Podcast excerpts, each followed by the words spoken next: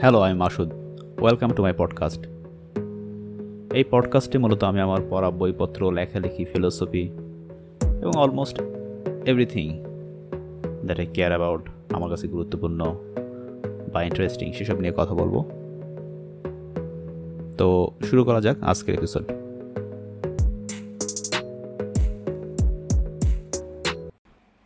আজকে যেই টপিকটি নিয়ে কথা বলব সেটা হচ্ছে আমাদের স্মৃতিশক্তি, আমাদের মেমোরি কিংবা আমাদের মেমোরাইজ করার যে স্কিল মনে রাখার যে ক্ষমতা সেটা নিয়ে।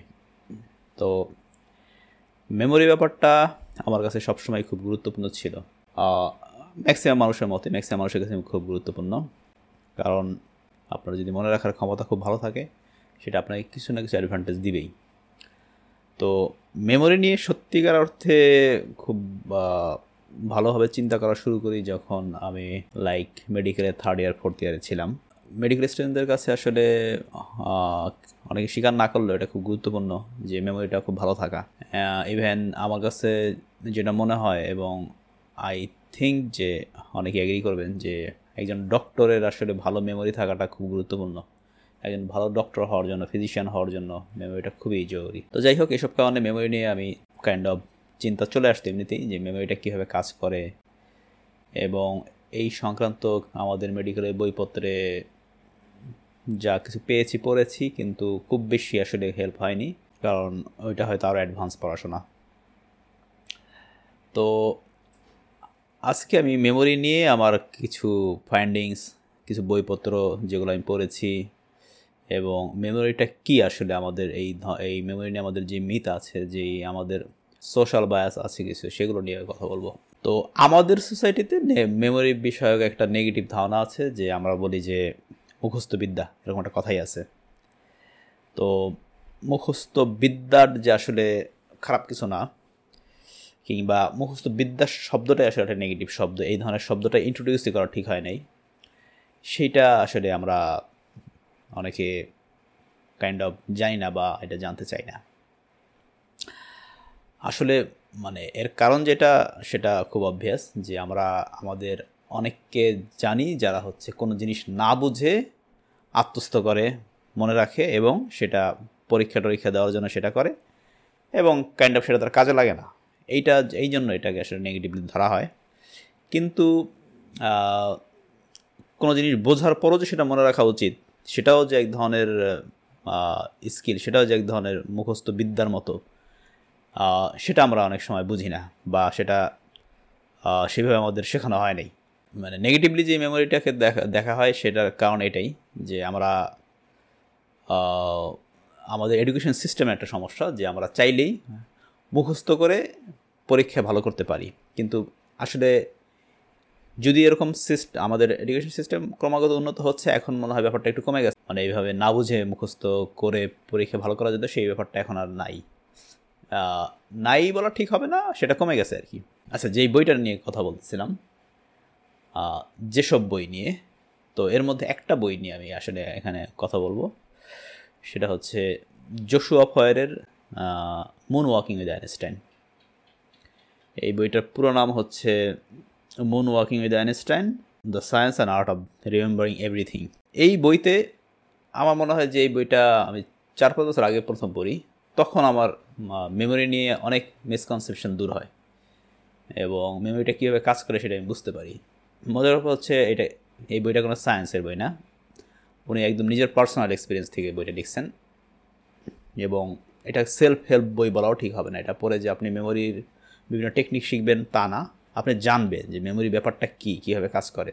তো জসু অফারের ব্যাপারটা ছিল যে উনি বেসিক্যালি একজন জার্নালিস্ট তো উনি দুই হাজার পাঁচ সালে মেমোরি চ্যাম্পিয়নশিপ একটা অনুষ্ঠান হয় ইউএসএতে যেখানে মেমোরি অ্যাথলেট বলা হয়। তারা আসতেন। তারা হচ্ছে বিভিন্ন বড় বড় অসম্ভব জিনিসগুলো মুখস্থ, সাথে সাথে মুখস্থ করতেন এবং সেগুলো ডেলিভারি করে, ওই কন্টেস্টে অংশগ্রহণ করতেন। তো যেমন ধরা যাক, এরকম থাকতো যে পঞ্চাশ লাইনের একটা নতুন লেখা কবিতা কিংবা দুই তিন পৃষ্ঠা যাবৎ শুধু সংখ্যা, সেই সংখ্যাগুলো মনে রাখা বা সিরিয়াল অনুযায়ী মনে রাখা কিংবা তাসের যেই প্যাকেট সেখানে সাফল্ড কয়েকটা ডেকের সিরিয়ালি মনে রাখা, এই ধরনের ব্যাপার আর কি। তো ডেফিনেটলি এটা কাইন্ড অফ দেখলে মনে হবে অসম্ভব কাজ।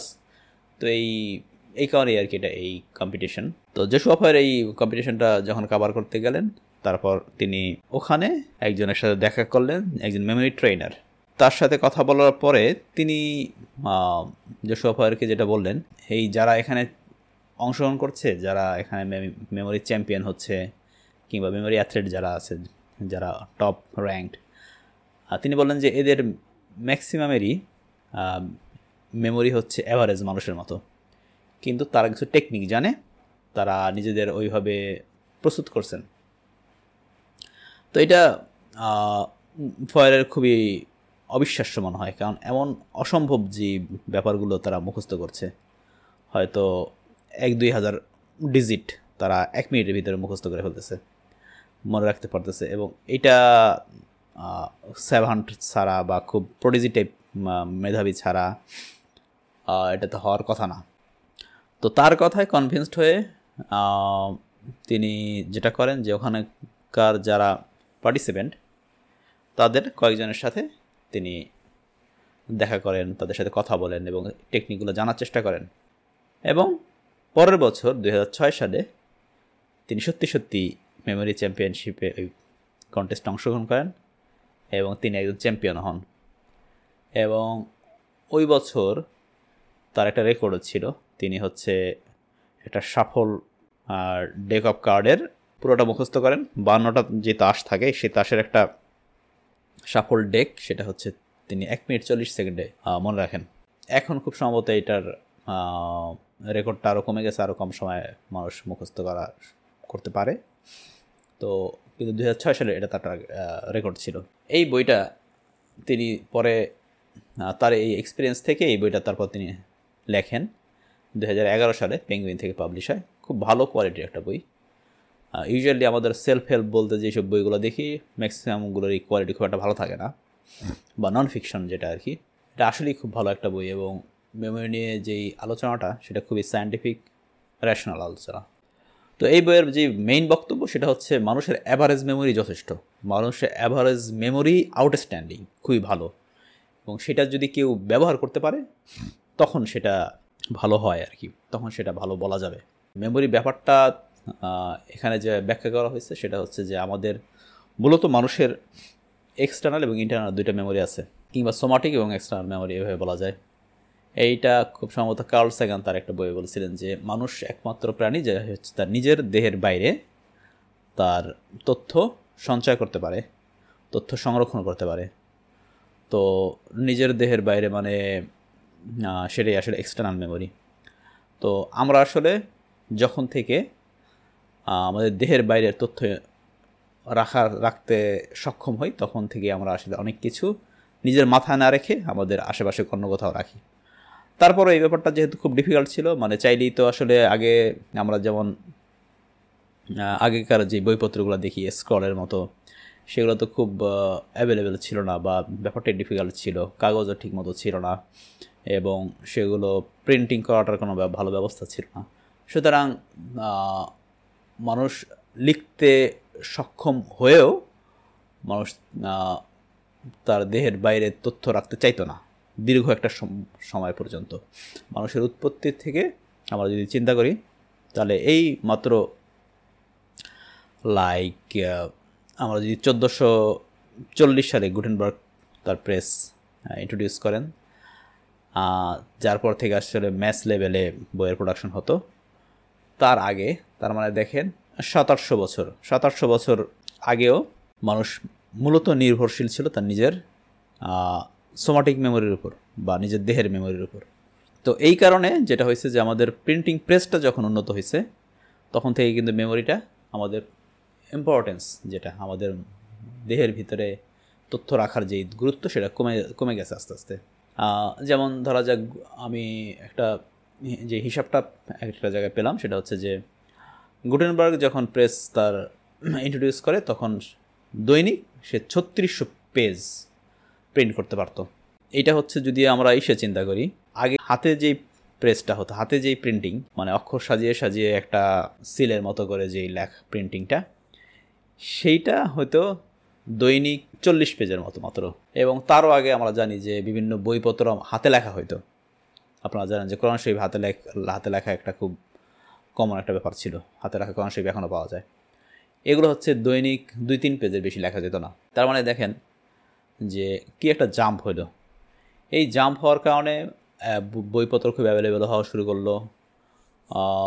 ইউরোপে এটা খুব বইপত্র খুব র্যাপিডলি স্প্রেড করল প্রিন্টিং প্রেসের যেই ব্যাপারটা এবং মানুষের ঘরে ঘরে তখন বই পৌঁছানো শুরু করল।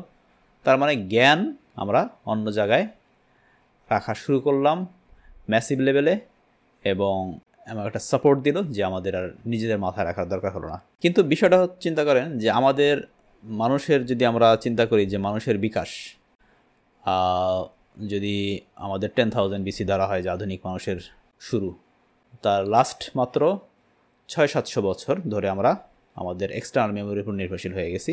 এর আগে পুরোটাই ছিল আমাদের সোমাটিক মেমোরি আমরা আমাদের এই স্কিলটা তখন আমরা যে কোনো কিছু মনে রাখতাম আমাদের নিজেদের মেমোরির ভিতরেই। তার মানে এই স্কিলটা আসলে ভালো একটা স্কিল খুব রিসেন্ট সময় ছিল মানুষের। সুতরাং এটা একদম বিলুপ্ত হয়ে গেছে সেটা বলা ঠিক হবে না এবং এটা চাইলেই রিভাইভ করা যায়। তবে এটা ঠিক যে মেমোরিটা কিন্তু টপিক ওয়াইজ ভ্যারি করে। মানে এক একজন মানুষ এক একটা বিষয়ে মনে রাখতে পারে ভালো। এবং এইটা আমার নিজের এক্সাম্পল দিয়ে আমি বলি যে, আমি একটা সময় মনে করতাম যে আমার মেমোরিটা খুব খারাপ। এবং লাইক এটা হয়েছে তখনই যখন আমি দেখতাম যে আমি, আমার হয়তো ফ্রেন্ডরা কোনো একটা টপিক খুব দ্রুত মুখস্থ করে ফেলতেছে বা তার পরীক্ষার জন্য প্রিপারেশনটা খুব দ্রুত নিয়ে ফেলতে পারতেছে, কিন্তু আমি পারতেছি না। এই ধরনের যখন ব্যাপার হলো, তখন আমার মনে হতো যে ওয়েল মনে হয় আমার মেমোরিটা আসলে তার খুব একটা ভালো না, বা মেমোরাইজ করার ক্যাপাসিটিটা খুব একটা ভালো না। পরে আমি দেখলাম যে, আমার আসলে হয়তো ইন্টারেস্টই অন্য জায়গায়, এই জন্য আমার এই টপিকে আমি মেমোরাইজ করতে পারি না। যেমন আমি যেহেতু লেখালেখি করি এবং আমার ফিকশন নিয়ে খুব আগ্রহ, আমার এরকম হয় যে, আমি অনেক ফিকশন অনেক গল্প এক দুই পৃষ্ঠা আমি চোখ বন্ধ করে বলে যেতে পারি।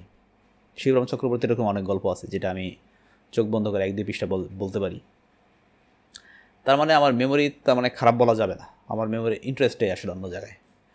তো এইটাই যশু ফয়েরও তার বইতে বলছেন যে উনিশশো বিশ সালের দিকে একটা রিসার্চ হয়। সেখানে হচ্ছে কয়েকজন চেস প্লেয়ার যারা দাবা খেলে, তাদের মধ্যে তারা, দাবা যারা ভালো খেলে, তাদের ধরা হয় যে তাদের এই কগনেটিভ স্কিল যেটা মনে রাখার ক্ষমতা, এই ব্যাপারটা ভালো। কিন্তু ওই খুব ভালো গ্র্যান্ড মাস্টার লেভেলের কয়েকজন দাবারুকে নিয়ে পরীক্ষাটা যখন করা হয়, তখন দেখা যায় যে তাদের মেমোরি আসলে মোটেও অন্যদের চেয়ে বেশি না। কিন্তু তাদের চেজ মেমোরি বলে একটা মেমোরি আছে, যেটা হচ্ছে তাদের দাবা খেলা সংক্রান্ত মেমোরি তার দাবা বোর্ডে কীভাবে গুটিগুলো থাকবে, সেই বিন্যাস, এই ব্যাপারটা তার মনে রাখার ক্ষমতা অন্য যে কারও চেয়ে বেশি স্বভাবতই। তার মানে এই মেমোরি জিনিসটা এটা একটা বোঝার একটা বিষয় বা এটা একটা খুব গুরুত্বপূর্ণ বিষয় যে আপনার যদি আপনি যদি মনে করেন যে আপনার কোনো একটা ব্যাপারে মনে করার ক্ষমতা কম, তার মানে হয়তো আপনার ওই ব্যাপারে ইন্টারেস্টই কম। আপনার যদি ইন্টারেস্ট ভালো থাকে অটোমেটিকলি আপনার বেশি মনে রাখার কথা। ওকে তো তারপরও ধরেন আপনার একটা জিনিসে ইন্টারেস্ট খুব একটা নাই, কিন্তু আপনার এটা, আপনি জানেন যে আপনার এটা শেখা প্রয়োজন, তাহলে কি আপনি শিখতে পারবেন না? এই যে, বা এই যে মেমোরি চ্যাম্পিয়ন যারা হচ্ছে, তাদের তো আসলে নিশ্চয়ই এক হাজার র্যান্ডম সংখ্যা জেনে কোনো লাভ নাই। তাদের হয়তো মেমোরাইজ করার ব্যাপারটাই তাদের কাছে ইন্টারেস্টিং সেটার জন্য হতে পারে তাদের কাছে এটা, কিন্তু আদারওয়াইজ তাদের ইন্টারেস্ট থাকার কথা নয় এরকম, কিন্তু তারপর তো তারা মনে রাখতে পারছে। তো এইটা কীভাবে পারছে এই জন্য অনেক টেকনিক আছে। তো এরকম কিছু টেকনিকও এই যশোয়া তার বইতেও বলছেন প্লাস হচ্ছে অন্যান্য অনেক জায়গাতে আসলে এটা আপনারা খুঁজলে পাবেন। যেমন একটা খুব ভালো টেকনিক হচ্ছে এটাকে বলে চাং টেকনিক মানে হচ্ছে আপনি একটা নির্দিষ্ট কোনো জিনিস মনে রাখতে হলে সেগুলোকে আলাদা আলাদা করে ছোট ছোট অংশ ভাগ করে পরিচিত কিছুর সাথে মিলানো, মিলানোর মাধ্যমে মনে রাখা। যেমন আমি এক, আমার ফ্রেন্ডের কথা বলিস, আমার ফ্রেন্ড আছে, ও হচ্ছে যে কোনো ফোন নাম্বার মনে রাখতে পারে, খুব ইজিলি লাইক ওর হয়তো ওর আত্মীয় স্বজন সবার নাম্বার মুখস্থ। এখন আমি আমার আমার কাছে বলছিল যে ও কীভাবে মনে রাখে। তো, যেমন আমি পাঁচ ছটা বড় জোর এখন মোবাইল নাম্বার মাথায় আছে, এর বাইরে নাই আসলে, এবং নতুন নাম্বার আমি মনে রাখতেও মানে চেষ্টা করি না বা পারিও না। ও যেটা বলল, ও হচ্ছে মনে রাখে এইভাবে যে যে কোনো সংখ্যাকে ও হচ্ছে ওদের ক্লাসমেটদের রোল অনুযায়ী ডিফাইন করতে পারে বা যেমন ধরা যাক কোনো নাম্বার যদি হয় zero one seven three five four five তো ও হচ্ছে ওই থ্রি ফাইভ মানে পঁয়ত্রিশ এবং পঁয়তাল্লিশ যেই যাদের রোল তাদের মুখ ওর ভাসে যখন ও সংখ্যা চিন্তা করে। তো এইভাবে ও কম্বিনেশন করে যে কোনো সংখ্যা মনে রাখে। তো এটা ওর ক্ষেত্রে কাজ করছে, সবার ক্ষেত্রে কাজ করবে তা না, কিন্তু এটা একটা সিস্টেম আর কি। এটা একটা চাঙ্ক যেই সিস্টেমটা সেটার একটা অংশ এটা। ছোটোবেলা আমরা যেই মনে রাখতাম যে সব বারবার পড়ে, তো এই যে বারবার পড়া, সেটাও কিন্তু আমরা এখন যদিও নেগেটিভলি দেখি, কিন্তু এটা আসলে, এটা একটা ওয়ে ফোনোলজিক্যাল লুপ বলে এটাকে। আরেকটা যেসব ফয়ারি তার বইতে একটা খুব গুরুত্বপূর্ণ একটা টেকনিক বলছেন, সেটা হচ্ছে যে এলাবোরেটেড এনকোডিং তো এলাবোরেটেড এনকোডিং জিনিসটা হচ্ছে এরকম যে আপনি কোনো একটা ব্যাপার মনে রাখার জন্য সেটা আসলে সেটার সাথে ইমোশন অ্যাড করতে হয়। সেটার সাথে অন্যান্য ব্যাপারের সাথে তাকে রিলেট করা হইতে পারে। এগুলো করলে তখন সেটা মনে রাখার চান্স অনেক বেশি। যেমন ধরা যাক, একটা এক্সাম্পল হতে পারে যে আপনার সাথে দেখা হলো তার নাম হচ্ছে কবির। এখন এই নামটা আপনি ভুলে যেতে পারেন লাইক দুই তিন দিন পরেই। কিন্তু আপনি এইভাবে মনে রাখেন যে কবির নাম ওনার, উনি হয়তো কবি এই জন্য ওনার নাম কবির। এবং সে আপনি চিন্তা করলেন যখন আপনি চিন্তা করবেন সে কবি, তখন তার একটা ইমেজ তৈরি হবে আপনার মনে। এবং লাইক তখন হয়তো আপনি চিন্তা একটা অটোমেটিকলি ভাববেন যে সে তার হয়তো ব্যাগে খাতা কলম আছে। এই টাইপ আর কি। তখন দেখবেন যে এই নামটা মনে রাখাটা খুব ইজি এবং এই ধরনের আরও ব্যাপার আছে। যেমন ধরেন, আমাদের যে বিখ্যাত ছড়া দাঁতখানি চাল, মসুরের ডাল, চিনি পাতা দই এবং ডিমে ভরা কই। এই যে আমাদের একটা ছেলে, সে এই নামগুলো মনে রাখার চেষ্টা করে এবং যেতে যেতে সে রোড পরট লাগায় ফেলে। এখন আপনি যদি এই চারটা জিনিস, এই শপিং লিস্ট আপনার, এটা যদি আপনি যে কোনো শপিং লিস্ট হতে পারে জাস্ট এক্সাম্পল দিচ্ছি যে এটাই, যে দাঁতখানে চাল আর মসুরের ডাল, এটা দিয়ে যদি দাঁত চাল এবং ডালের একটা খিচুড়ি যদি আপনি চিন্তা করেন এবং মনে করেন যে একটা, আপনি ভিজুয়ালাইজ করার চেষ্টা করেন যেখানে একটা এক বাটি খিচুড়ি আছে এবং তারপরে চিনি পাতা, দই আর হচ্ছে ডিমে ভরা কই। আচ্ছা ডিমে ভরা কই দিয়ে আপনি খিচুড়ির পাশেই চিন্তা করলেন যে একটা কই মাছের রোস্ট এবং তারপরে ডেজার্ট হিসেবে দই। তো এইভাবে যদি চিন্তা করেন, দেখবেন যে এটা ভুলে যাওয়ার চান্স খুব কম। এবং এটার সাথে আরেকটা জিনিস খুব রিলেটেড সেটাকে আরেকটা বিখ্যাত টেকনিক আছে, সেটাকে মেমোরি প্যালেস বলে। মেমোরি প্যালেস খুব কাইন্ড অফ আমাদের লিটারেচারে খুব ইউজ হয়েছে। শার্লক হোমসের গল্পে আছে। আমাদের গ্রিক ফিলোসফার যারা আছে, তাদের অনেকেই মেমোরি প্যালেসটা নিয়ে খুব আগ্রহী ছিল। স্পেশালি আমাদের গ্রিক কবি সিমোনাইটসের কথা বলা যায়। তাকে ধরা হয় যে the father of art of memory তিনিও এটা ডেভেলপ করছেন। গ্রিক অনেক তাদের কথা যেহেতু জানা যায় ফিলোসফারদের তাদের অনেক লেখায় উঠে আসছে যে তারা কীভাবে একটা বক্তৃতা দেওয়ার আগে সেটাকে মেমোরি প্যালেসে সাজায় রাখতেন। মেমোরি প্যালেস বলতে হচ্ছে আপনার পরিচিত একটা জায়গায় আপনি আপনার যেই জিনিসগুলো মনে রাখার দরকার সেগুলোকে ভিজুয়ালাইজ করবেন। ধরা যাক আপনার এই শপিং লিস্টটি ধরা যাক। আপনি ভাবলেন যে এটা আমি হারায় ফেলব এইভাবে চিন্তা করলে তার চেয়ে আমি কীভাবে মনে রাখতে পারি? তখন যদি আপনি আপনার ধরেন, আপনি বড় হয়েছেন যে এই বাসায়, ছোটোবেলায়, সেরকম একটা বাসা রুমগুলো চিন্তা করেন। এই সেই রুমগুলোর কোনো একটা টেবিলে আপনি সেই, ওই আপনার শপিং লিস্টে যেই জিনিসপত্রগুলো, সেগুলো সাজায় রাখলেন।